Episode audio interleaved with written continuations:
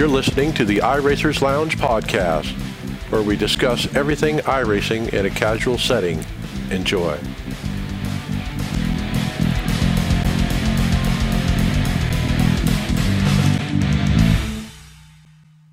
Welcome to the iRacers Lounge. I'm your host, Mike Ellis. iRacers Lounge is a podcast for the iRacer where we talk all things iRacing in a casual setting. Joining me are the usual characters David Hall. Yep, yep. Hey, Summer. Greg Hecktus. Greg's there, but we're not getting any sound from him. He's back. Mackenzie Stevens. Welcome. Hey, how's it going? Well, we, on this show, we take a look at one of the best Coke races ever. We talk new graphical updates coming, and the FIA gets involved in iRacing and much, much more. Come on in and take a load off. Also, don't forget that you can follow along with us on your PC or your mobile device in real time as you listen to the show and see for yourself all of the great topics and products we'll discuss by visiting iRacersLounge.com and selecting the show notes. We hope to see you there.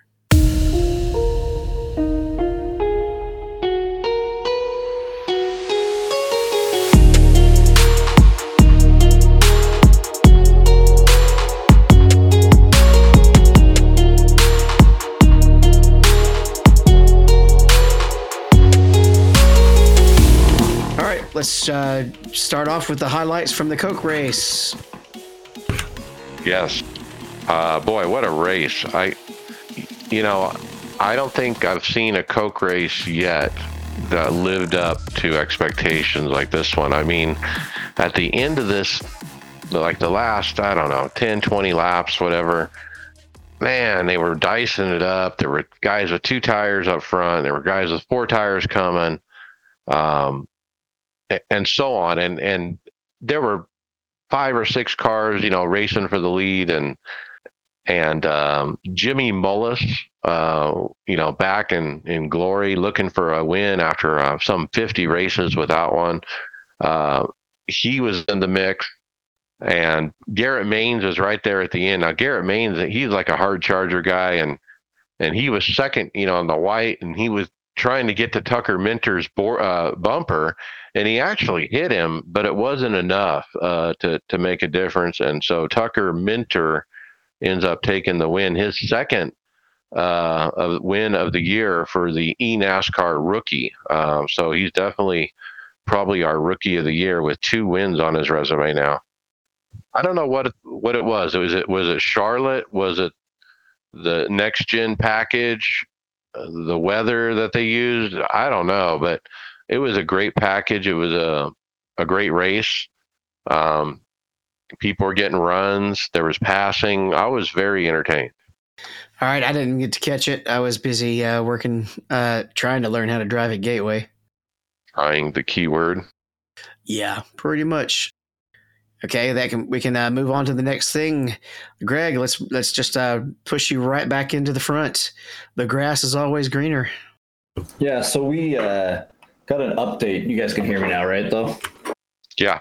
Okay, so we got an update from uh, Greg Hill here on uh, Willow Springs, and um, he kind of gave a little bit of an insight into how tough Willow Springs was to to uh, of, a task that they kind of accomplished here of, of getting it ready. Um, he was saying in the tweet that Willow Springs was a challenge yet fun project for our team. Due to the unique landscapes, the project pushed them hard to innovate. We developed advanced multi-material, uh, multi-material shaders. Uh, we finally um, final debut of the foliage just final debut of the foliage system, and we have completely redone our off-track terrain process. Um, so it's going to look good. I know it's obviously hard. Willow Springs is mostly desert stuff. It's not too complicated. Um, like there's not a lot of visual things, but you got to make it look interesting. It can't just be sandy color and then some tarmac, right?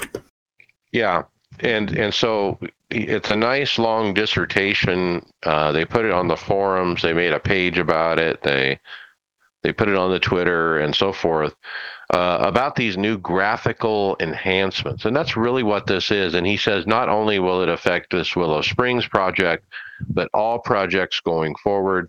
and they will backtrack to other tracks uh, on some of these new systems, like um, you mentioned uh, the foliage one. And so uh, let me read a couple of uh, comments about that.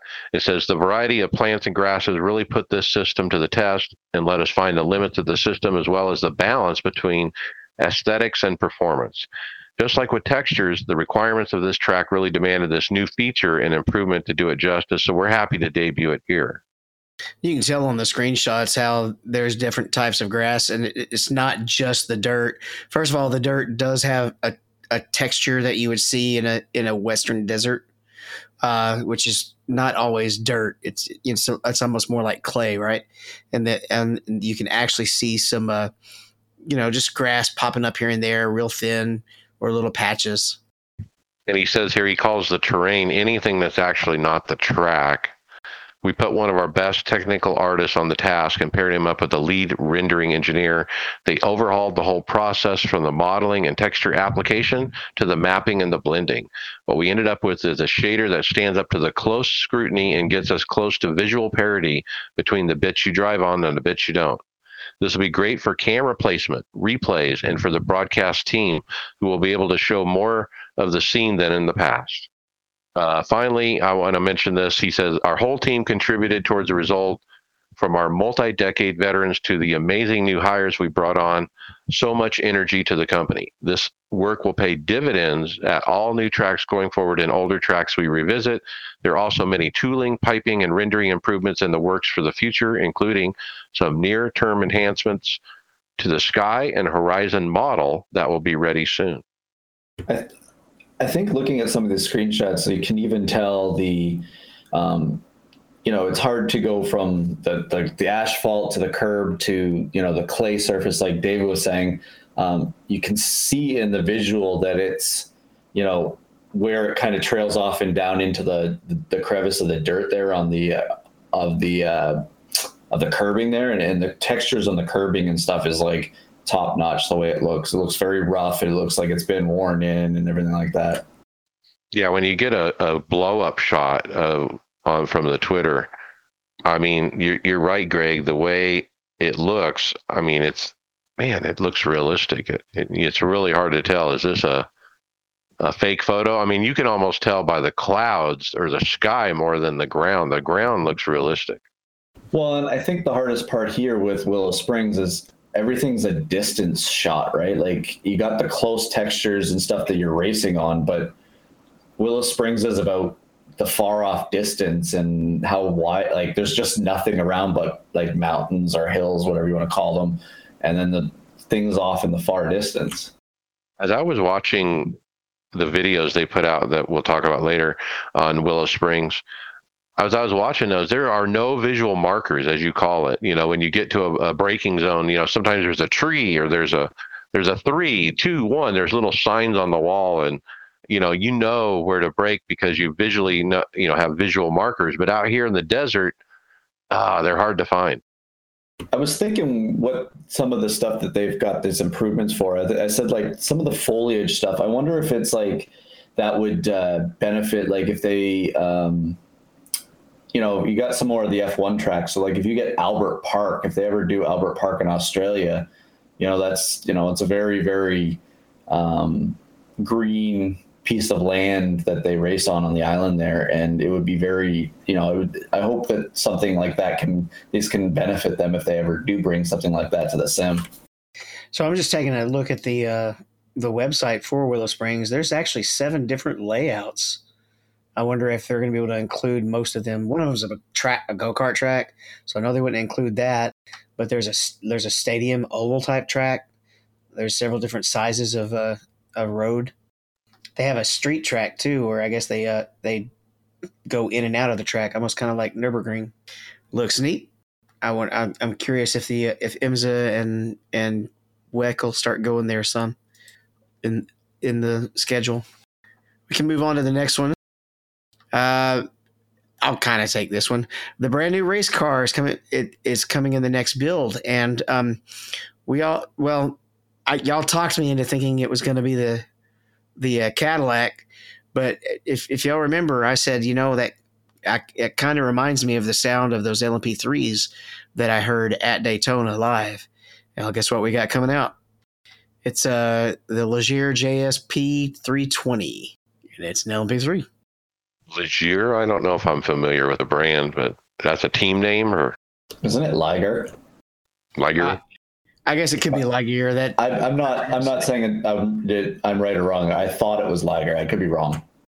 I, I don't know. I just said it that way because there's a brand of reed that actually comes from France that's called Legier, except it's spelled with an E.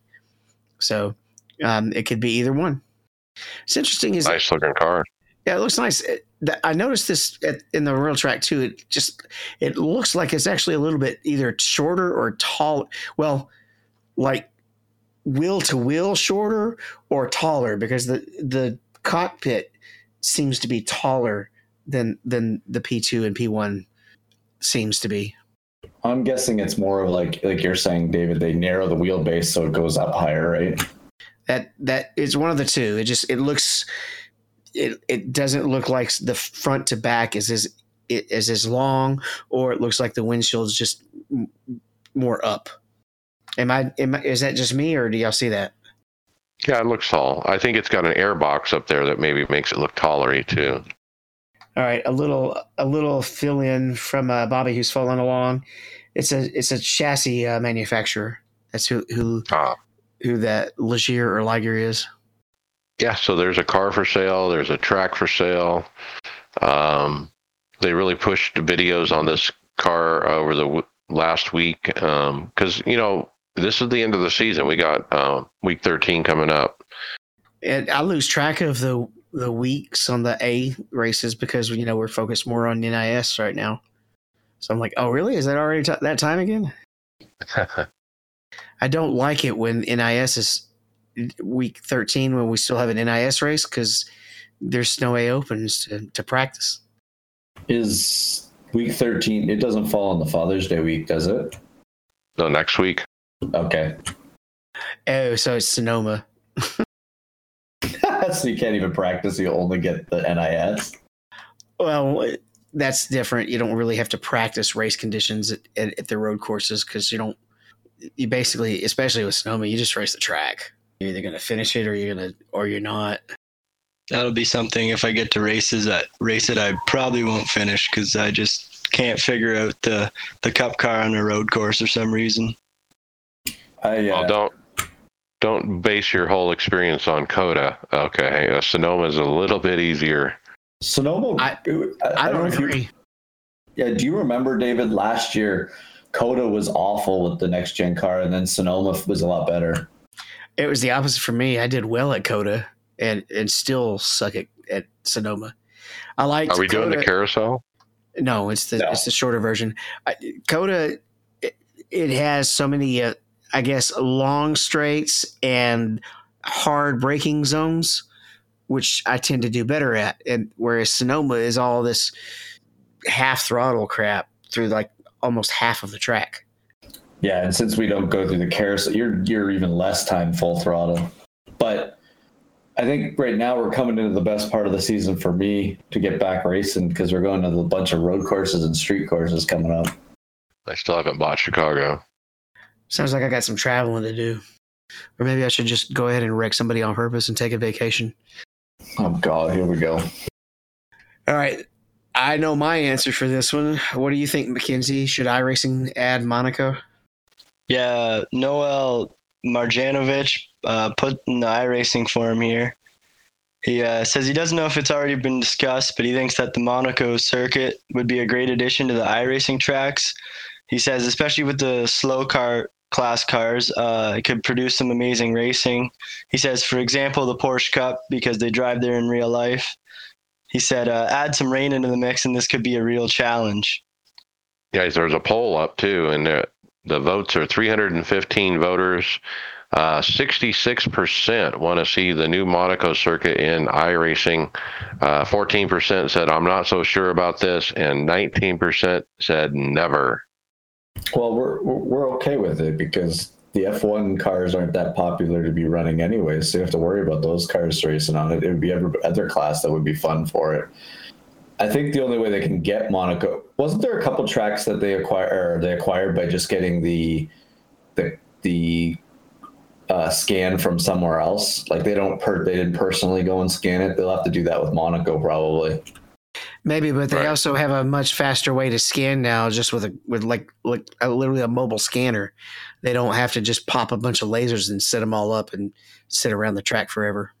Well, the problem, like I said, I think we've explained this a couple times about this. Monaco, when they're not racing on it on the weekend, they open it back up. So it's never really like they open up certain streets so that they can still move around at it uh, when they're not racing on it, unless that's changed over the years. But I remember they used you used to be able to drive it later on. Yeah, they would have to scan it during the weekend of the race. But I believe it's been 30 years since there's been a green flag pass for the lead with with the Formula car. 96. But the guy does have a good point that it might be fun in some of the some of the other cars. Is it more of people want it for the triple, for the crown, like your Monaco, the Indy 500, the Coke 600, all in the same day? Well, to do that, we'd have to have the Indy 500. Oh, touche! We're losing more from that than we're gaining anything from this. We're losing those from the service. So sit basically about a six two thirds in favor, one third opposed, essentially. All right, Mike Simpitz posted a video on how to become an esport pro. Yes, he did. And uh, I sat through this and listened to what he had to say. And uh, Sean Cole from the Sim Pit. Uh, the first thing I was thinking does does Sean Cole know how to become a pro sim driver? Because he's not one. So maybe he doesn't know. But I I gave him the benefit of the doubt and and watched his video anyway. And I have to agree that you know common sense says that what he put down is the correct uh, things you need to become a pro sim driver. So let's break it down. Number one was develop your passion, skills, and knowledge. Two, communities and competing in leagues and tournaments. Three, building your brand and networking. Four, drive, drive, drive, practice and racing. Five, continuous improvement, adaptability, and knowledge. Six, pick a sim and join a team. So, what do you think? Did he leave anything out? I think it should be practice, practice, practice, and drive. Right.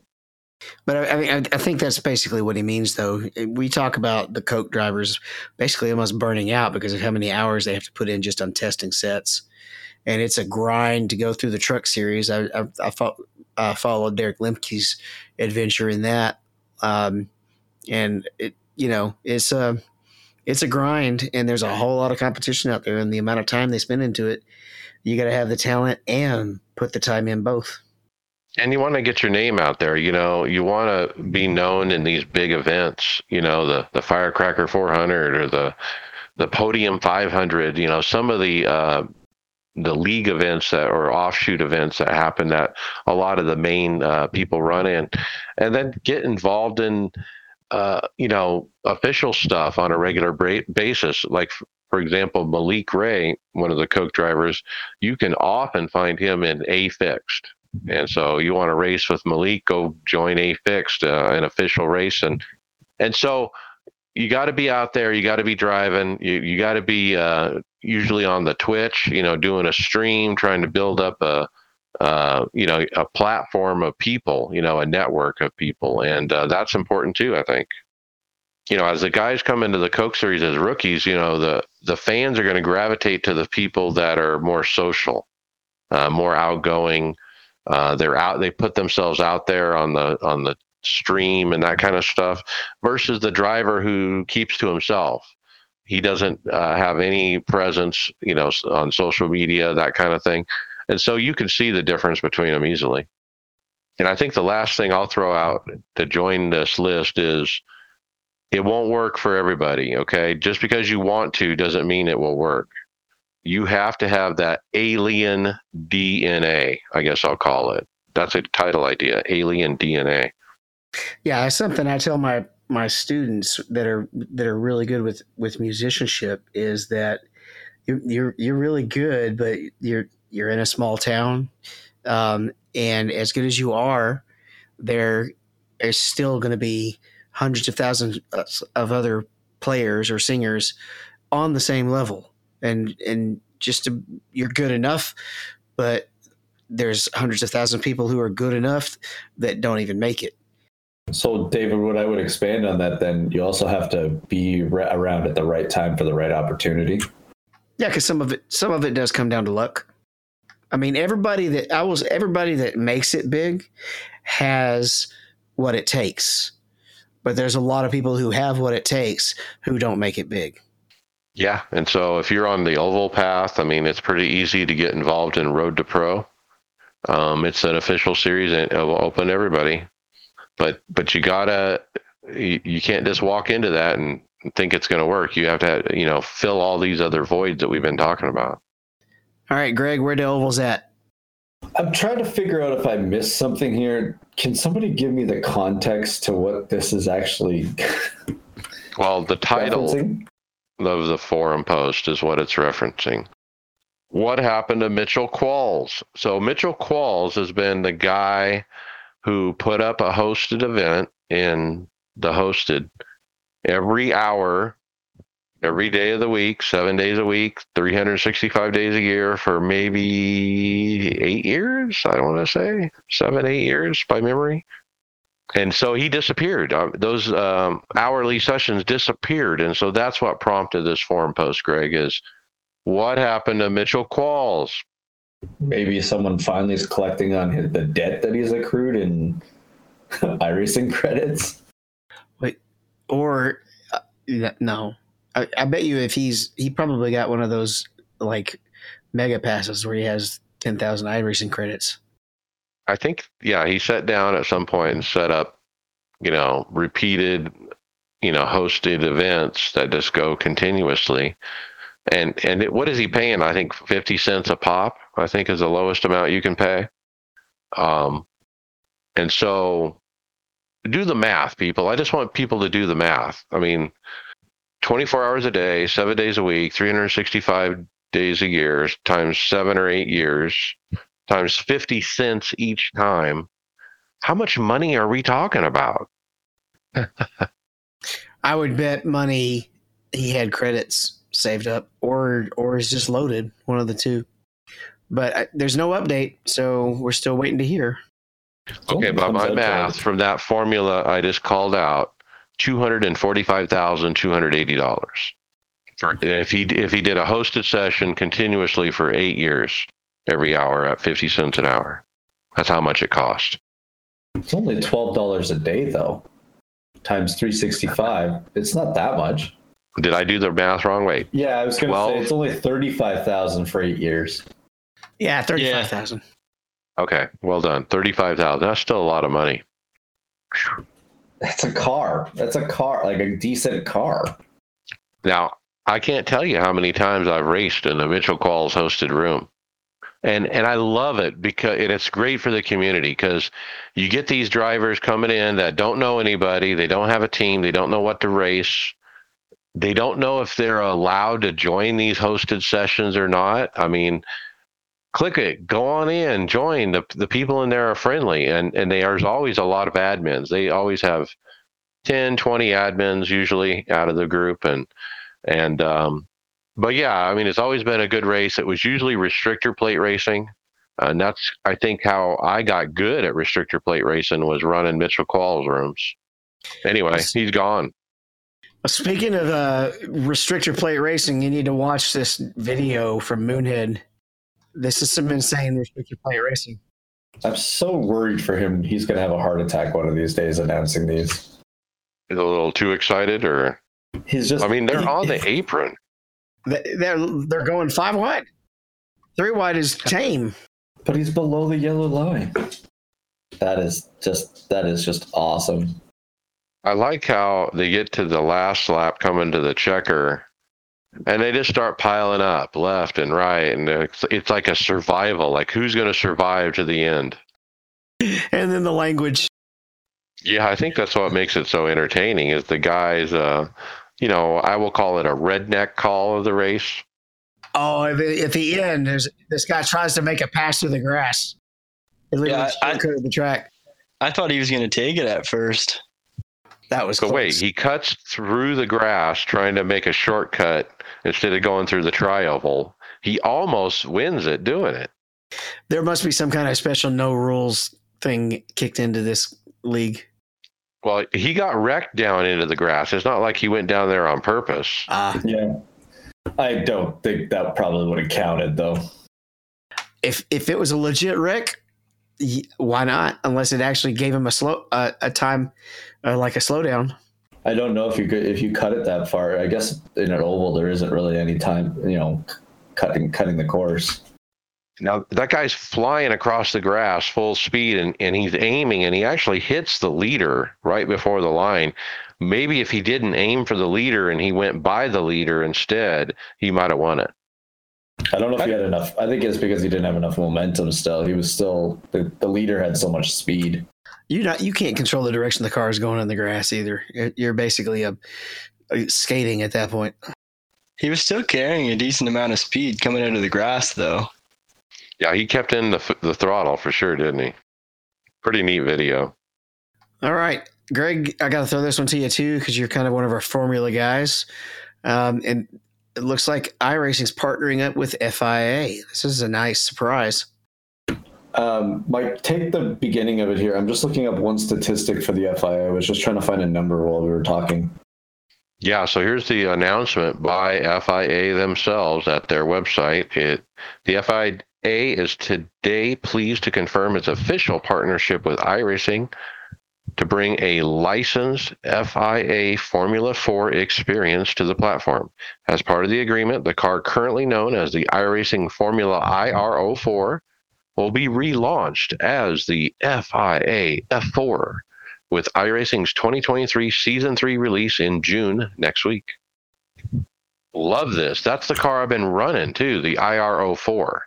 Um, and so if I keep running it, boy, I may be running FIA official racing. Uh, I think that sounds so cool. What does it mean though? I don't know. Well, here's what I was kind of looking up, Mike, to see what it means. So the FIA oversees seven or sanctions seven different series. So they have uh, Formula One, uh, the FY, uh, the World Rally Championship, uh, World Rally Cross Championship, World Endurance Championship, Karting World Championship, the World Rally uh, Raid, and Formula E Championship, World E Championship. So like there's opportunities to maybe even looks like there's some maybe down the road there's some series that we don't even have any cars for there that we could eventually have joining iRacing maybe if it's you know a good partnership. Pretty cool. Here's a quote I'm going to read from the FIA director. This partnership with iRacing is an important step for grassroots motorsports development. The virtual racing space is a key area for the FIA and its goal to double global participation in motorsport, both as a discipline in its own right and as a route into real world competition.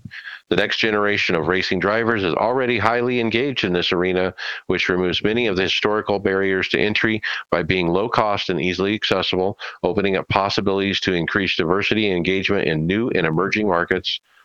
Formula 4 championships certified by FIA represent the first step for drivers to move from karting to car racing and to have a highly respected industry leading partner in iRacing bringing this global framework online is fantastic news.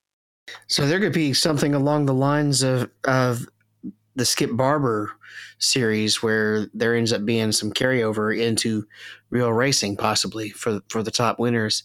It Based on sounds like it's a possibility. Yeah. That's got to be hard. Like the one thing with those series, you think there's got to be you got to have some money backing to get you to go do that. So it's there's got to be um, there's got to be some sponsor that's kind of willing to take on maybe someone that wins something on here, but because that's that's tough. Yeah, but there's always a sponsor who wants to bring in diversity, you know, that kind of thing. Um, And who paid women, people of color. Yeah, who paid for the Skip Barber ride? I think it was Skip Barber. that's true. I think that was an internal promotion. When I first saw this, I told the group on the chat that this is great because does it it, it, sets up iRacing for more Formula One or FIA type racing, like you said. Like, does this set us up to be able to take the Formula One license in the future at some point? If by being in bed with the FIA, does that make it easier for us to get the the license from Codemasters, if possible? It'll be neat to see, and the the Codemasters contract runs out in 25, right? Yeah, so that's what I mean. Is this could set set them up, you know, so they could bid on it. You know, with the partnership with Mercedes, you know, and getting the a uh, the the what do they call it? The 13, I guess they call it. Anyway, the Mercedes F1 cars, we've we've gotten two of them now. I think the other thing is is um, they have to. We lost you. You hear me now? Yeah. Um, I think this helps us sanction maybe get more some more F1 or more European tracks too that might be deal with the FIA um, in some of the series. It might help broaden more tracks for the for the series for series is here. Well, I'm gonna definitely participate after uh, week 13 and run some IR04 or I guess it's called FIA F4 now. Will be the new name. All right. Well, we already hit on it a little bit, but we do have a, the new track announcement from Willow Springs. We've got a YouTube video. Um, we've got a Twitter post and another YouTube video. Tell us a little bit about a Mac. Uh, yeah. So we got a YouTube video that iRacing put out here for uh, it's got new content. It says, and it's just showing a video of Willow Springs, kind of going through all the the landscape of it, and I think it. I think they did a really good job on uh, the way that they made the outside of the track look with all the grass and everything, like we talked about earlier. It looks like a really good track. I think the YouTube video and the Twitter video are the the same video. Yeah, the other one's the onboard, and like I said before, that one's real telling on how hard I think this track is going to be to drive because there's no, uh, you know, there's no visual points. You know, as you're coming up to a corner, oh, where, where do I turn in? Where do I turn in? I didn't realize the amount of elevation change that was in this track. Also, Yeah, there is some up and down to it for sure. Which makes it tough. Like Mike, you were saying, there's no brake markers or anything too. So like you know you have like over the hill, um, you know, unsighted turns and things like that makes it even tougher. You know, I don't know. Do do they have actual race racing series that race on this track? I just don't know how popular this is going to be. Like how many people are going to buy it because nobody's really heard of it until now that I know of. I I haven't. feel I feel like this is that track that um, they test. Like it would be like take your own car to the track day, or you have they have tr- track days for you know someone that owns like a you know high end Porsche or, Mer- or Mercedes or something like that wants to go out. They can rent the track or because they even have you know I think more maybe motorcycles and stuff come out there too and just go around. But I think it I think it would be more used as a track day um, slash fun kind of track. It's not a sanctioned racetrack because there's nothing there's nothing there that makes it uh, you know barriers and things like that to, for uh, to make it safe for sanctioned series. There's no walls. That's true.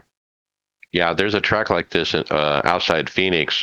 Uh, it's much like what you describe, where you bring your own radical and you race it there um, or run laps at. It's not a race; it's a run laps by yourself kind of thing. Uh, but Paul Tracy, former uh, IndyCar driver who lives in Scottsdale, he has a uh, a radical that he owns. Actually, no, it's not a radical. It's like an LMP, an LMP two, I think. Uh, but he takes it out there on occasion and he puts up videos and shows it. It's pretty cool. it looks like they run motorcycles there, and then they do have other stuff. The schedule is kind of hard to read to see what they actually run for races. Actually, you know what, Mike? I was just thinking one of the things that was on, if I remember on this crack, they shot. Um, there's a new movie coming out, Gran Turismo, that um, was based off of when the guy when they were um, doing the uh, live event or not the live event, but the uh, TV show where the guy won uh, a seat at driving for the GT uh, GTR team for Le Mans. Um, he won it from, but they were using Willow Springs in that show to shoot that show as the track that they were racing on in the Nissans, um, from what I remember. So that you know, sometimes maybe it's used for filming too.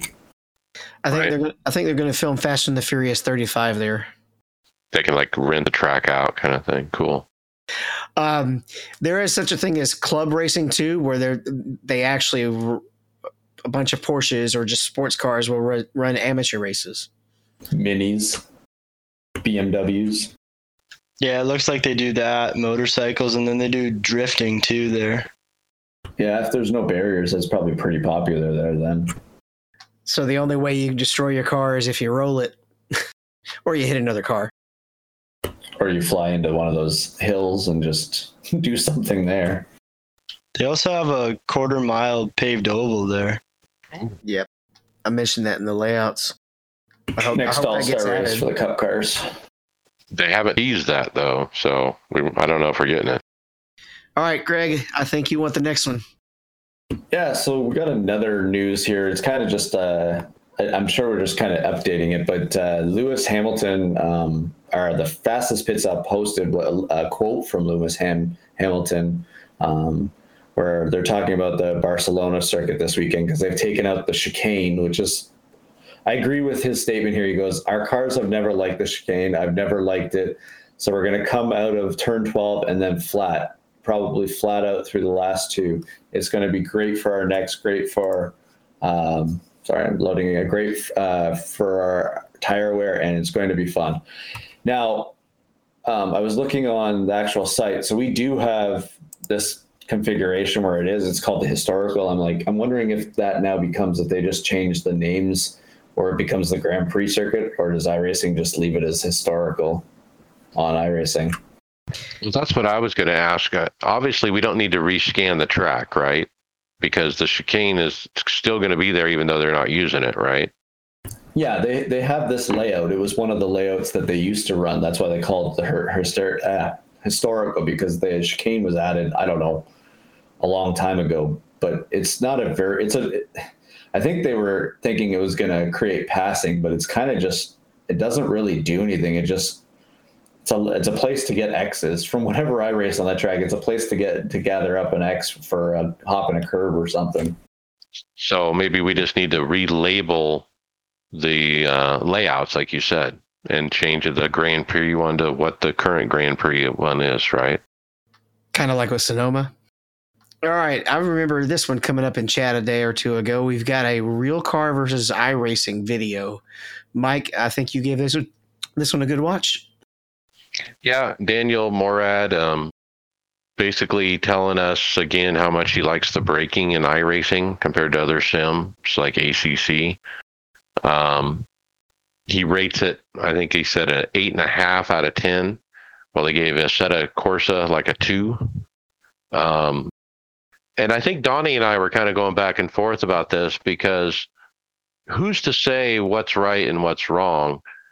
the re- all of us who've never really been in a real race car, we have no idea what feels right or not, you know, when it comes down to it.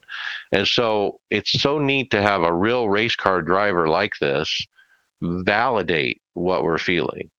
Validate, look, this does feel like braking. And and he describes in this video a, a braking technique that David actually taught me when I was running the uh, Porsche 919 when I go into heavy braking, the downforce comes off the car when you slow down, and you can't keep the same brake pressure. You actually have to back off the brake or you'll lock them up.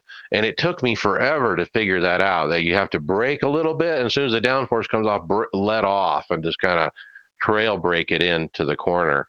And and as Daniel Morad uh, describes very well, it's a finesse and and he indicates that iRacing really models that very well. Well, there's two things happening when you're coming in, especially in a, in any car, but especially the the high downforce cars.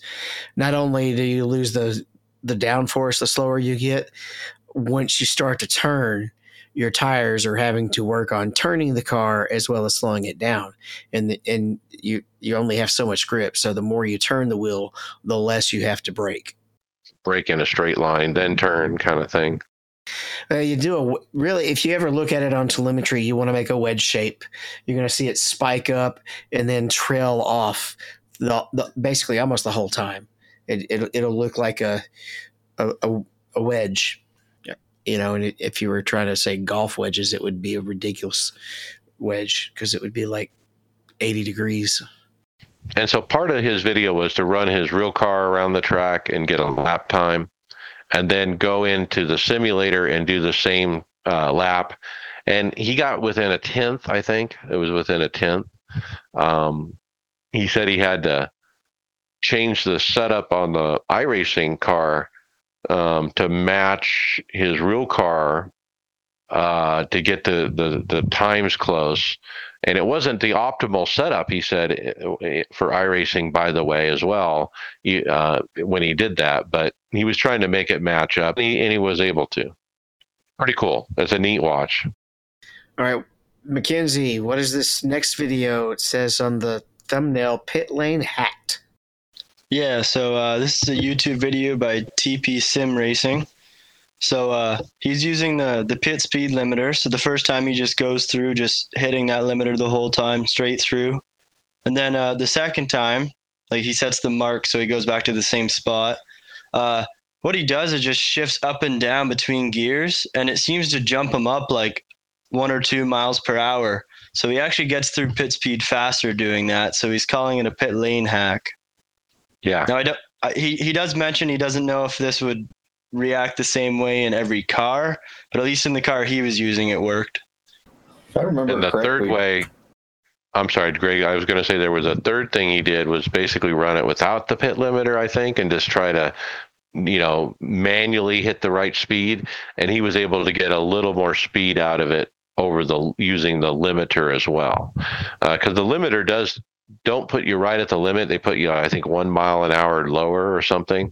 And so if you're not using the limit limiter and you can drive it to the limit, it'll be a little bit faster as well. But I didn't know about the changing gears trick that he uh, documents here where yeah like you said he just toggles between first and second first to second back and forth and uh, while he's on the limiter and it will bump it up just a little bit he gained like four or five tenths over the whole length of the pit road Well, if I remember correctly, this was done years ago, unless it's broken again. But you could do this with first, second gear. But at some point, sometimes you'll get actually a, a speeding on pit road because it's it uh, um, pushes you puts you too fast because it's it's confused while it's you're shifting. the limiter's not holding you back just enough and then it, you get a penalty maybe i don't know now he's doing it out on the track not actually on pit road uh, driving from one line to another and just looking at the relative or the uh, the offset of the best lap time to see how much more uh, time he's gaining He, he should have done it on pit road to actually show you that it actually doesn't give you. I honestly think that it gives you a penalty because it jumps you up. He did say it. It won't give you a speed penalty, but without him actually showing it on pit road, there's no way to really know. This is going to depend. Dep- whether it'll knock you too high is going to depend on the car and the gear at, at, in each individual situation. Yeah, because I would guess like a car that, that has bigger horsepower, it could push it real fast. Like it, it would just react that much more, right? Where your a slower car is bouncing isn't doesn't have as much torque to do it. All right, uh, wrap this next one up, Mike. rig review jimmie johnson uh, has been documenting his uh, Le Mans experience. And if you don't follow Jimmie Johnson on socials, you really should uh, hit the the bell so you get every little tweet and Instagram post and everything because he he's putting up some really behind the scenes stuff, including a recent stint in the Chevy simulator. And we rarely get a look at this thing and we have a really good picture of it. So I thought we would take a moment to go through the and look at the Chevy Sim. I mean, what do you guys think of this uh, picture when you blow it up with the the cool curved uh, 300? Well, it's not a 360, uh, maybe a 180 degree screen uh, curve though. But what I what I find interesting is it's not straight up and down. It looks like it's at a it's laid back almost at an angle. Did you notice that? Like, look at the uh, screen on the left side of it. I would expect that to be vertically straight up and down, but they got it at like a, you know, a, a 25 degree angle. Is it to make the ground more accurate to, as you're seeing? Like, is it just, it's got to be the way that the car, because you're sitting in the cockpit and everything? Oh, I see why. So look at where the projectors are above the car. And so the projector has a straight uh, perpendicular shot at the screen based on the screen angle. So he's got triple projectors in a in up above the race car in a a pipe uh, kind of a pipe uh, roof, I would call it, made out of pipes and different things. And the car or chassis, it's just a partial car chassis, uh, like the front part of it. There's no back half of the car. And the whole thing is set on these giant, giant actuators. Uh, I think there's six of them and that gives you all six DOF movement. So this is like the ultimate motion cockpit. You get me this, and I would I'd be willing to give it VR. Do you think they run iRacing on this? Or I know they run uh, their own software. I do know that. But for fun, do you think, oh, let's let's put up iRacing. Let's try something there. I highly doubt there's anything else on that computer that isn't related to just running that sim. Good point. And it also makes you wonder, you know, how much, you know, how many people or how many jobs are involved in keeping that software up to date? Like they have as good a sim as iRacing does, it probably, if not better. And um, I mean, what kind of team do they have working on the software side of it? I, I'd love to learn more about that.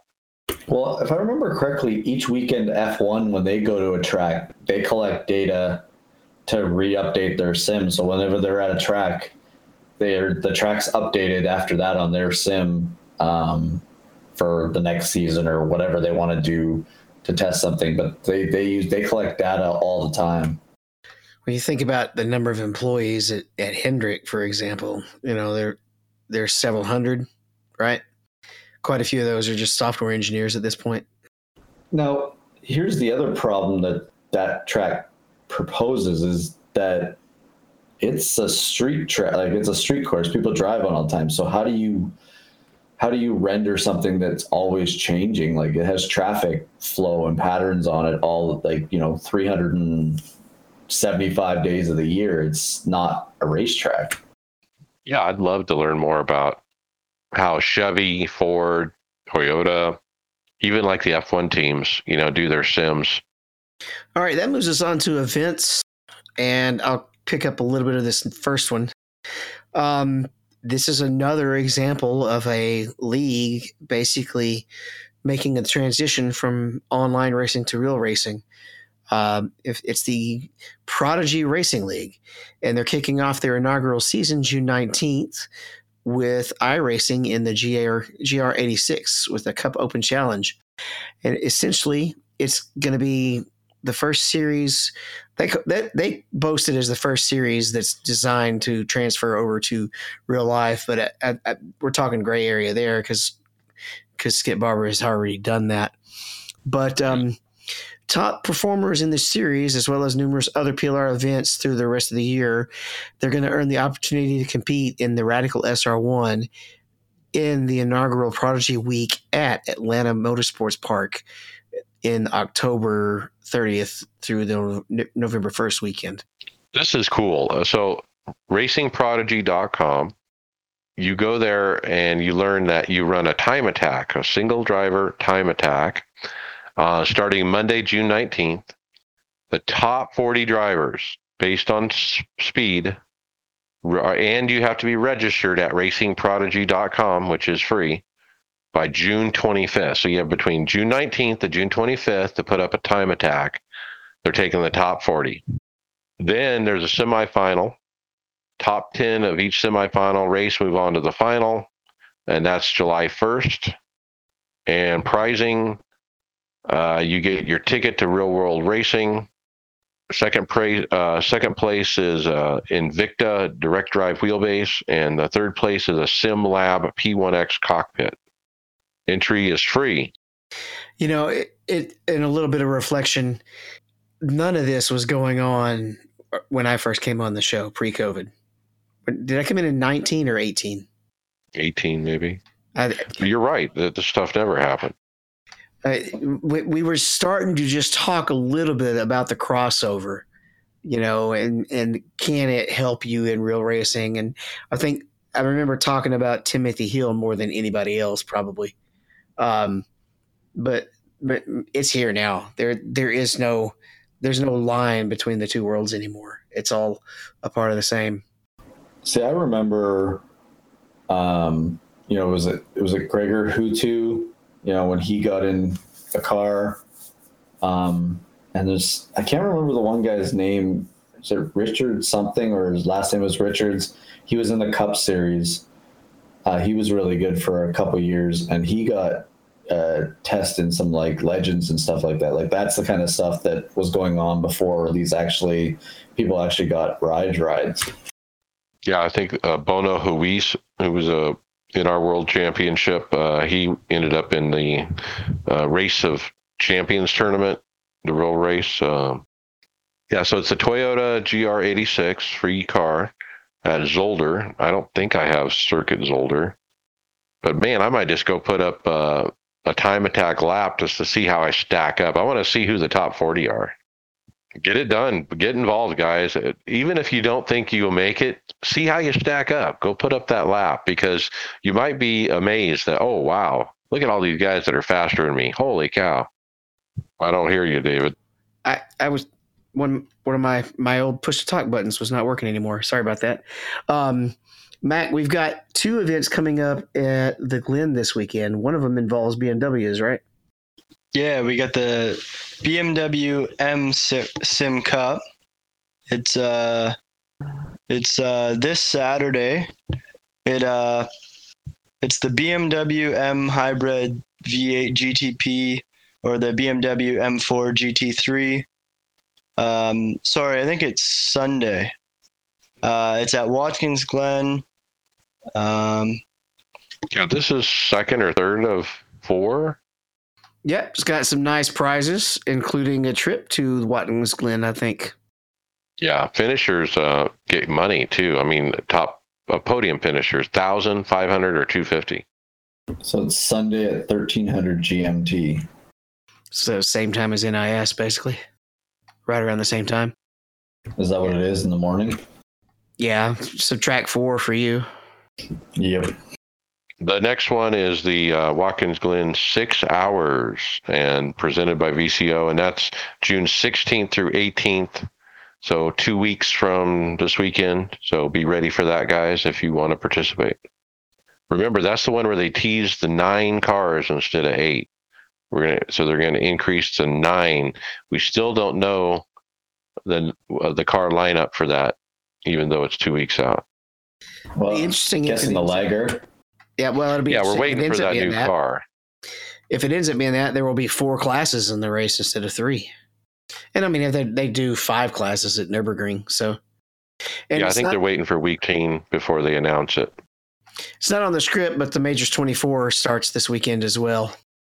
I think uh, it's too late to register for that, though. If, if it's past the deadline, if you haven't signed up.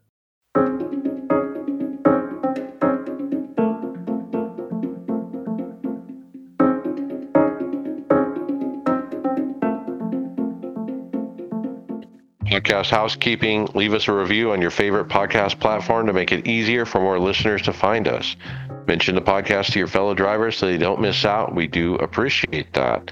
Check out our Discord to get involved in the discussion and check out the show notes at iRacersLounge.com. We are in regular rotation at the Performance Motorsports Network.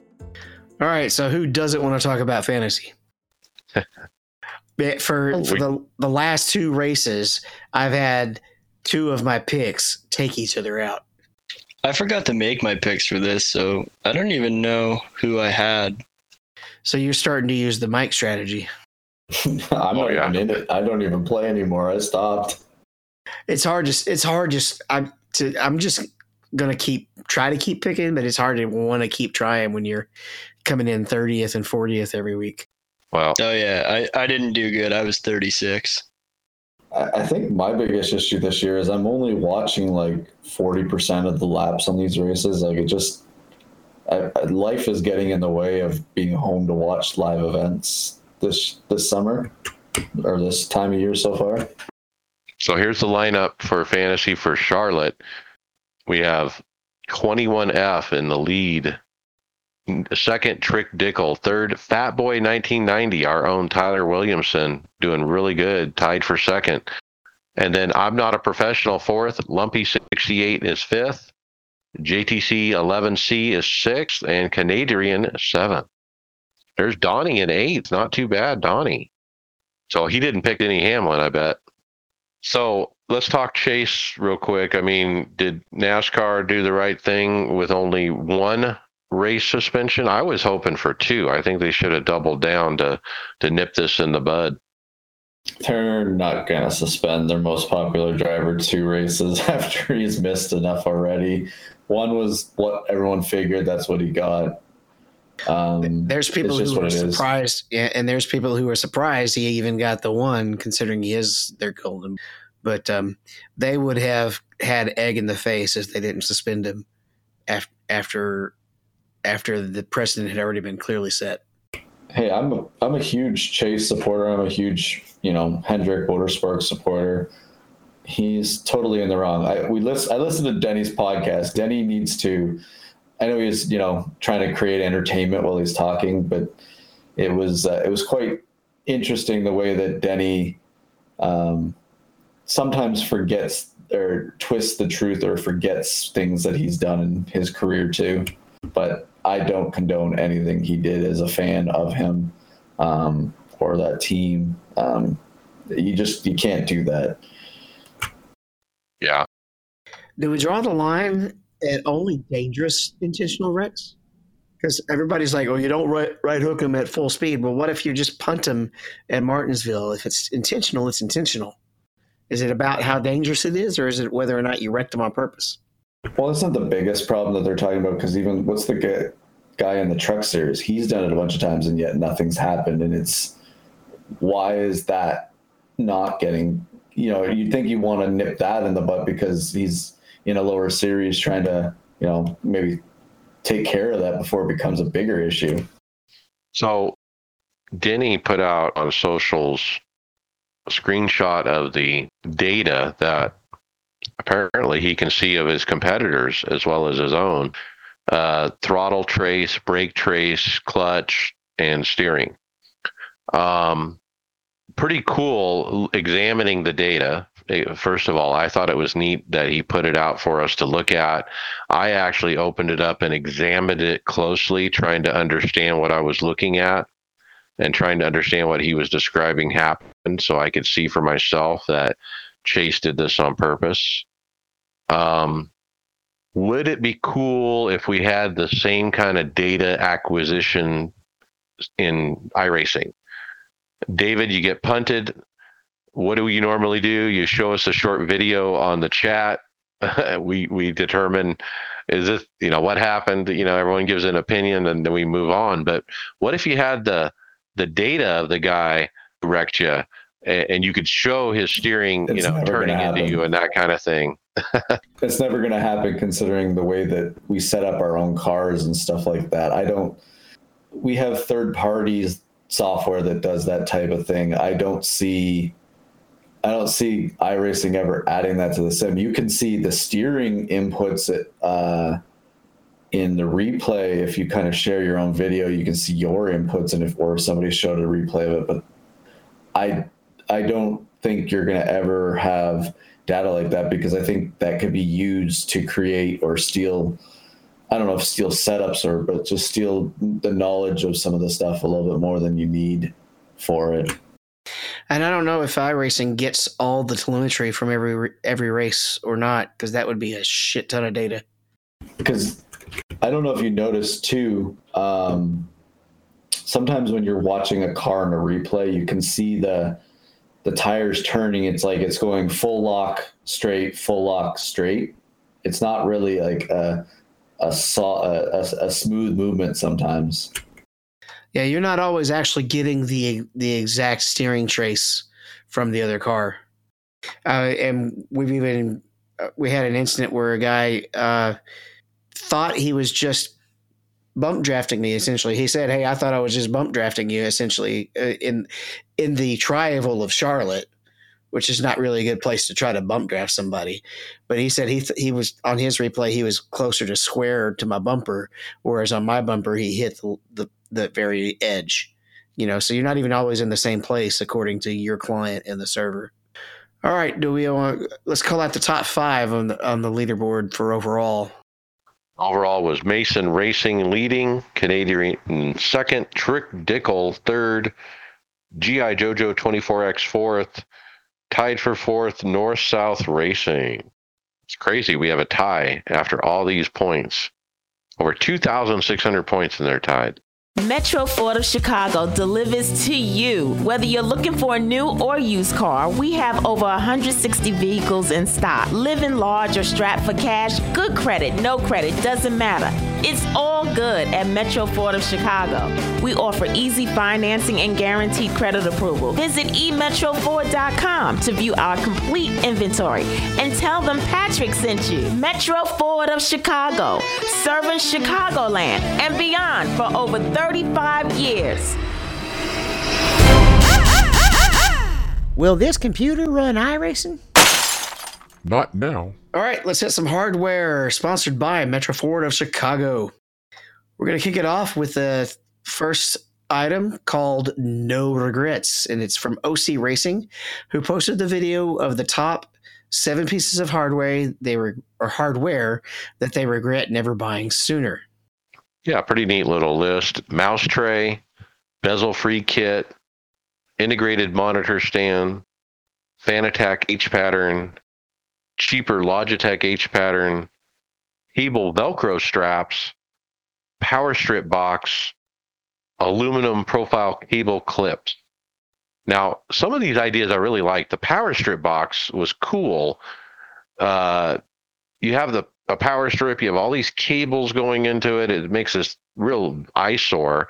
Well, you can buy this box that the whole thing sits inside of that's big enough to hide all the wires in, and it makes it look a lot cleaner. I, I, I was thinking about getting one, It's like a 3D printed box. basically. There's one that doesn't belong on there. Fanatec. yep. Not that H pattern shifter, that's for sure. Even the, I don't I don't know if the second gen has the same issues, but it's just the first gen is just it's god awful. Mine hasn't been an H pattern in over two years. I would definitely agree with that one as well. I did like his also his cable Velcro straps idea the, for cable management. I use zip ties, and I think maybe the Velcro would be a nicer touch.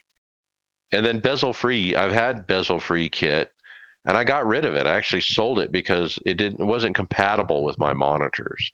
Don't forget, bezel free kits are only compatible with certain monitors of certain bezel size. I just I don't know, maybe it's just me. When I went to triples, I don't see it, so it doesn't bother me. I have huge bezels, and it doesn't bother me. I see right through them. It's like they're not even there. You get used to it. You just your brain just tunes it out. You know, it, it's just one of those things. Like if you're in an Indy car and you got that big the halo thing coming down in front of your vision, you just tune it out at some point. It, you just don't even see it. It's like your nose. Right. For me, watching the video, I think the thing that would bug me about the bezel strips is you can see that it's like it almost looks like a shadow where the strip is, and I think that would bug me more than actually just having the bezel there. Because it doesn't actually put any new graphics in there. It just kind of hides the fact that there's a, a uh, lack of color there. All right, Mackenzie, did you see the next one? We're looking at uh, video about making aluminum better. Yeah, I did see this. So um this is by Alan Kwan. He goes through and uh he orders the aluminum and basically makes the rig himself. Uses an old uh, seat from an old rig he had, and uh, then he decided he wanted to make it a an F1 style.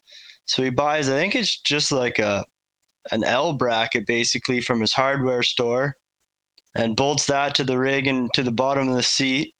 And then he had a sharp corner on it, so he just wraps a bunch of tape around it so he doesn't scratch his leg anymore. Um, yeah, that's about as far as I got. I didn't get to see the whole thing.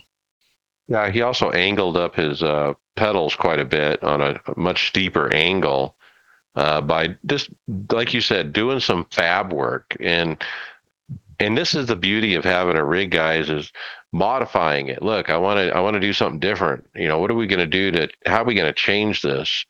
You know, he, at the end, he even shows like this custom bracket that he kind of fabbed up for his camera that sits up above behind his head. Um, and it gives gives me ideas, you know, on what I might want to do to my rig uh, as well. I, I, the camera uh, mount I thought was pretty freaking cool. Uh, that kind of was a neat idea. That scares me. Like that's a nice camera he's got in there, but that scares me being out there on such a tiny little arm. If that just kind of like it looks a little David when he uh, when his mic dropped on his knee the one time. Looks a little precarious, yeah the other thing he did to to help with stiffness of the rig is he he detailed out on his uprights. He added some additional uh, L brackets on the outside uh, to to further uh, match, you know, the the uprights to the the hor- the uh, vertical or the horizontal base. Um, so lots of little tweaks and different things to give people ideas, I guess, on how you might want to uh, modify your rig. All right, Mike, we have a Qubic Systems QS220PL uh, reviewed by Will Ford. Yeah, I mean, the title says it all. This motion rig is brutal, but it is a 3 DOF motion system. Uh, he bolts it onto his 8020 rig. Uh, he puts it through the paces in the normal Will Ford fashion. He likes it. I mean, it's a typical, you know, D box style motion system. Uh, pricing eleven thousand two hundred forty-five for the kit. Do you, do you guys they are back ordered? The one thing I'm looking at, like obviously the pricing is always like crazy. Do you think we're gonna get to a point where the pricing isn't like crazy, crazy? I don't know. I mean, the one that Brian bought wasn't cr- terrible. I think he said three or four thousand. This one's over eleven. Now he really liked the software. I remember him saying that the other thing he mentioned was delay. Um, with these motion systems, delay is a big problem if there is any, because you don't want to visually hit the bump and then you know 15 20 milliseconds later you feel it in the motion system.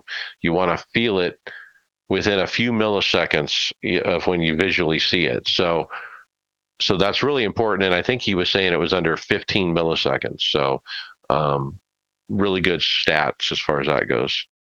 Listener and team member Bobby says most people overspend on travel and only need two or two to two and a half inches or so. Yeah, what is the travel on this one? I didn't see that. I think that might be why it's more money. It's got a lot of travel. I know Joe's just recently got his motion rig going and has has been loving it. Comes on TS talking about it all the time. Okay, so here it is. Uh, latency less than eight milliseconds, it says on their page. And the maximum velocity of the units are 800 millimeters. 800 millimeters is 31 and a half inches. All right. What about the MME SimSport? Well, this is um, quite a shifter. Now, I know some of us been looking for uh, decent shifters. I know Donnie was, man, you want to take a close look at this. It's called M ME Sim Sport, and I want to say New Zealand. Uh, that's where they're from, um, but very impressive. There, so there's three products. There's a handbrake, there's a sequential shifter, and then there's a bigger unit that is an H pattern slash sequential shifter. So it does both. And that one is really the star of the video. Is the uh, the one that does both. It's Will loves it. You know, the the downside was mounting it. They didn't give him good mounting plates that had holes spaced appropriately that could be mounted easily. And so mounting these to any rig is going to be a challenge. Let's say that. Now, there was a, a really neat mounting plate that was available for both the handbrake and the shifter. And he does recommend that if you buy both. There's a blue, it's got a really nice blue look to it, but there also is a black version. Quality as far as setting up the stiffness, uh, you know, and and does it feel like a shifter? All that amazing. I mean, he had really good say, stuff to say about it. It's a tough decision because I know I, I know I want to get a certain sequential shifter, but at the same time, should I completely give up on having an H pattern, if, even though I don't even use it in the stock cars anymore? Seven hundred and fifty dollars for the combo unit. Yeah, that's not actually well, that's not that bad for being able to do both.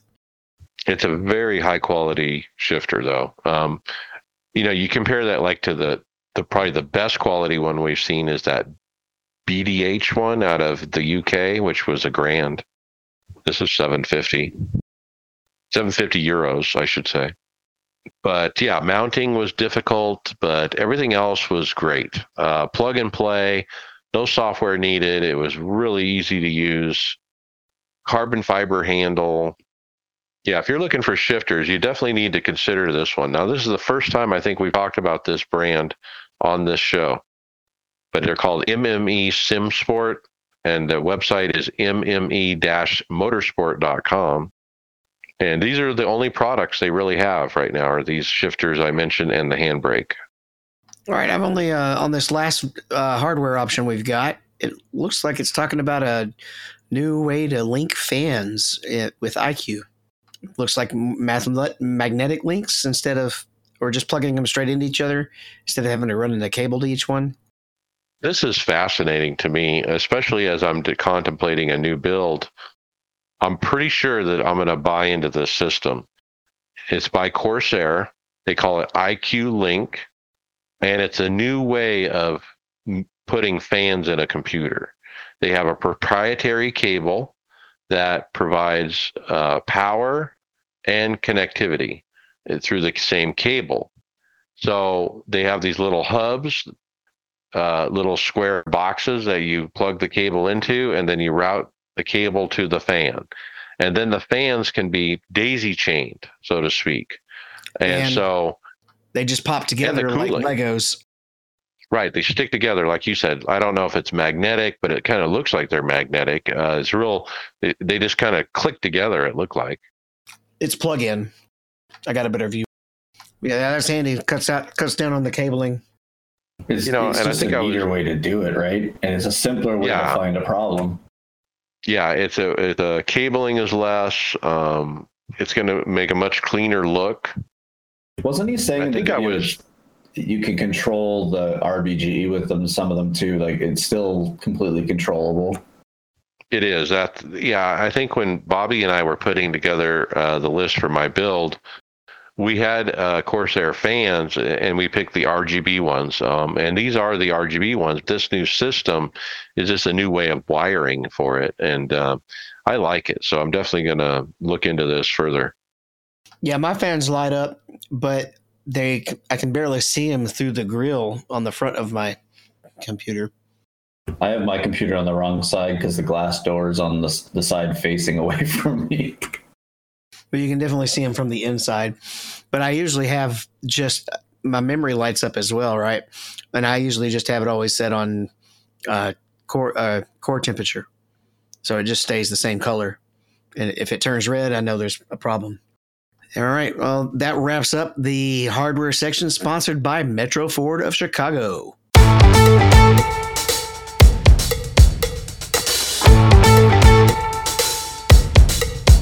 Let's talk results. NASCAR iRacing Series, the Coke 600 Friday Open P10. I'll take it.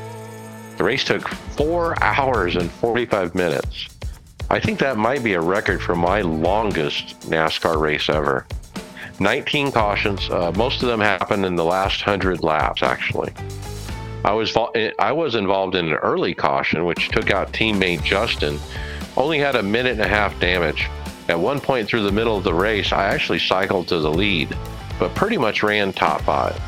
Was running really good near the end, as high as third, when a guy forced me to the grass, which gave me, uh, got me over the incident limit. So I had to do a drive-through penalty. The guy ended up wrecking the leader to win as well. What a loser! And I told him, you shouldn't be proud of the way you won that race. I told him that after the race. I mean, look, he took me out. I was in contention. On the last lap, he, he literally dumped the guy to win the race. Uh, what an ugly way to win. I mean, I, I just would not be so proud of that. And I told him, You can actually protest uh, intentional wrecking to take a win.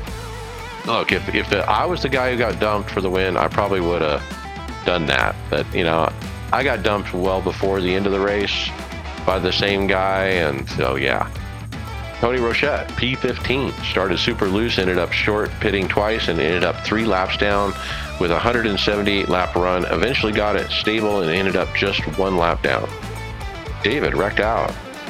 Yeah, I just self spun it on the back stretch, I think, and uh, got it wound up just enough that it didn't bounce back onto the track, but it meatballed the car, and that was it. All right, Sunday Open, Tony Rochette, DNF. Started third, but leader blinked out right before the green flag, so got to start the race. Led some laps, and the cars passed me, and I was right behind him as he slowed up in the corner, got in his rear, and wrecked us both. Ugh. Greg P8. Yeah, it was. Uh, that's a long race, and I did. I could only do the Sunday morning because uh, I worked Saturday morning, and I couldn't stay up Friday night or anything. But uh, I was competitive all race. Uh, at midpoint, I had a guy that he was he was kind of being a pain to everybody in the room, but he got in front of me, and or he was way actually ahead of in front of me, and then he kind of had got loose off the corner and lost about eight positions uh, or so, and he fell back right in front of me, and he blocked going into the one corner, trying to like slow up my momentum, which kind of forced me back to another car. So I followed him for another lap, just kind of rode around on him, and we went. He got loose coming out of two once, and I was right on his bumper, and it was just enough to spin him, and um, he got a couple other cars and stuff, and then he uh, he proceeded to get fresh tires every time he was in the pits um, and come after me um, for the next I don't know 50 laps. He would try and you know he was trying um, for about two laps to wreck me. Kind of did what Denny Hamlin did to uh, Ross Chastain at Gateway last year. I described it. Um, he drove me down to the bottom. He would push me into the corner. It took him about two laps till he finally spun me where it brought out a caution. I didn't get any real damage. I didn't think it was. I got tapped a little bit, but it was obviously enough to take a little bit of speed out of me. But um, I was still able to get a P8 with it. Um, I just wish I could have had a car at the end that didn't have straightaway speed taken away from me by someone who. I don't know, throwing a little temper tantrum. So the word of the week, temper tantrum. He's not worth a protest, or you let it go. I didn't protest. I wanted to see if he was going to try something. Um, I thought maybe someone else, the, the, other people in the room weren't happy with him because the wreck that, uh, when he did wreck me, I didn't get into, I, I got a tap from another car, but he took out a bunch of other cars because of the checkups and stuff. And I thought some of the other guys were really pissed at him. Um, but he kept trying and trying it. So I thought maybe someone else did. I, I still have the video. I don't know how long you can do it for, but I, I don't I don't know. It's not really worth it to me. All right, David, you got dumped on lap two. Yeah, dude just uh, was not there and said he thought I was giving him the lane because I was taking the normal racing line. So, dumb. I mean, what do you do? All right, Sunday fix. Justin forgot to check his tires. DNF. Now I I jumped into TeamSpeak in the middle of his race. I didn't run with him because I'm like, no way, I'm going to run another five hour race. Um, but he was like in the middle of it, like 200 mi- miles in or something, and he said, "Man, I, I just pitted and I forgot to check my tires. I'm out of here. I'm done." He threw his headset off and walked out of the room. Uh, and I told him, "You probably ran the 600 too many times this week, and uh, you, you just got fed up." Let's talk Wednesday Open at Gateway. Yikes, P17. I had a good run going until about lap 30, and I got sideswiped by a guy at over four minutes damage. I did get most of it fixed. There's about 40 to go. I got my last set of tires. I did keep getting involved in different incidents and just had to survive for a P17. Tom Dreiling, uh, he finished back in the 20s, I think. He had a bad race too. MacKenzie, who had to leave, uh, he got a P7, started 10th, ran about 10 laps. Then on the caution, my VR went funny, and I was looking out the side of my car. I pulled to the side to stay out of the way and got sent to the back for driving on the pit road exit. On the restart, the car that was supposed to pass me was nowhere to be seen, so I got a black flag and had to hold for 50 seconds. Luckily, a caution came out as I was doing that, so I only went two laps down, fought my way back, and started P6 on the green white checker, but couldn't do anything with it. The only X's I got were 1X for off track when my VR went funny, and 4X when somebody ran into me from behind. David, P13. Yeah, just a mid pack car. Stayed out of everything, and that was where I finished. All right.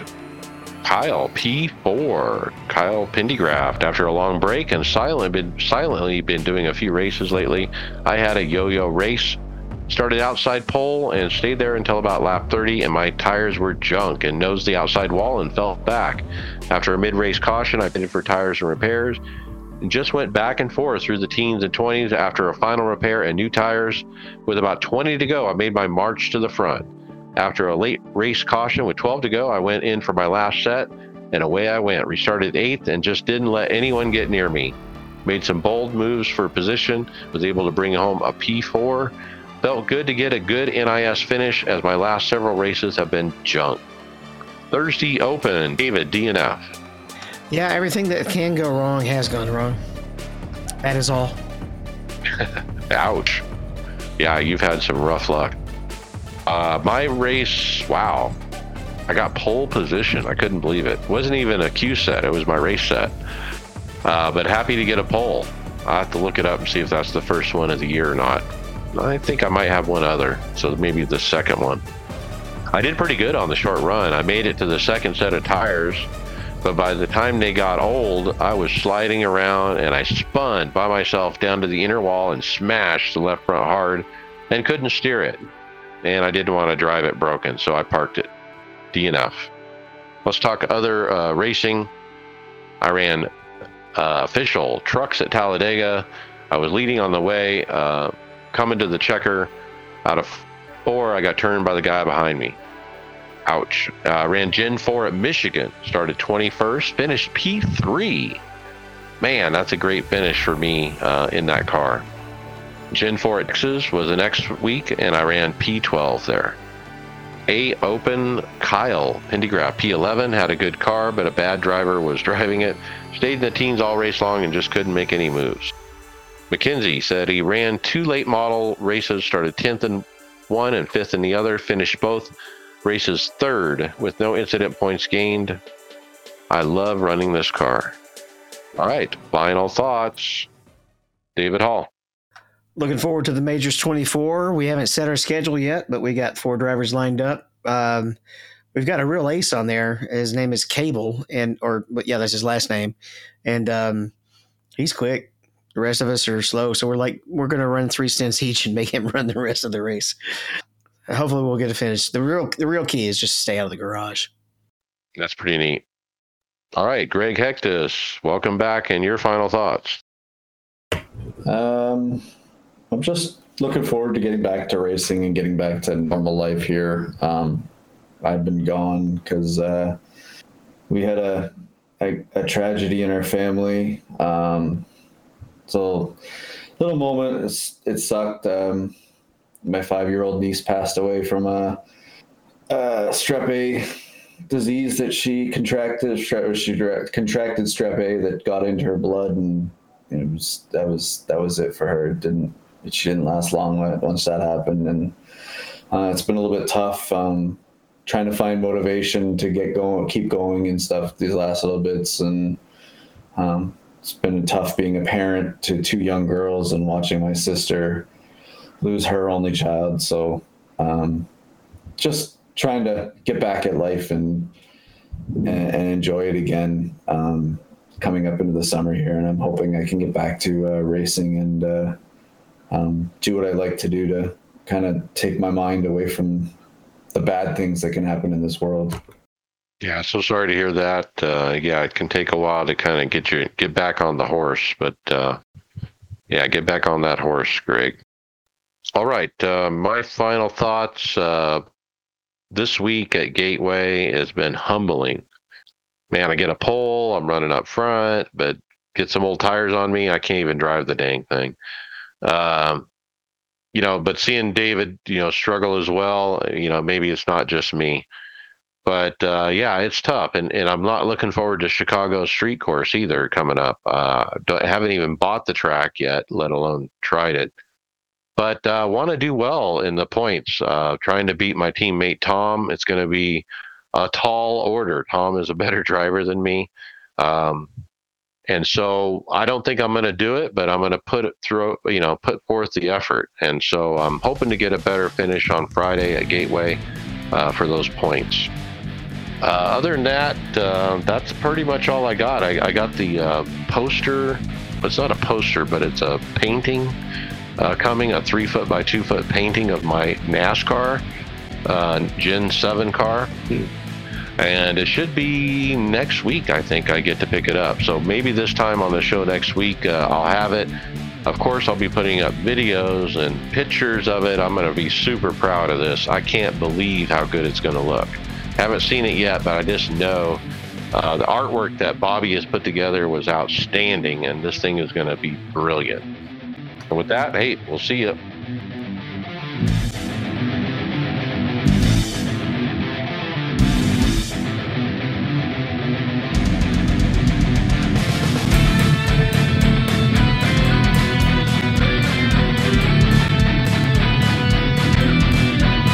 Thank you for listening to the iRacers Lounge podcast. Make sure you go subscribe to us on iTunes, SoundCloud, or Google Play, Facebook, and Twitter. See you on the track.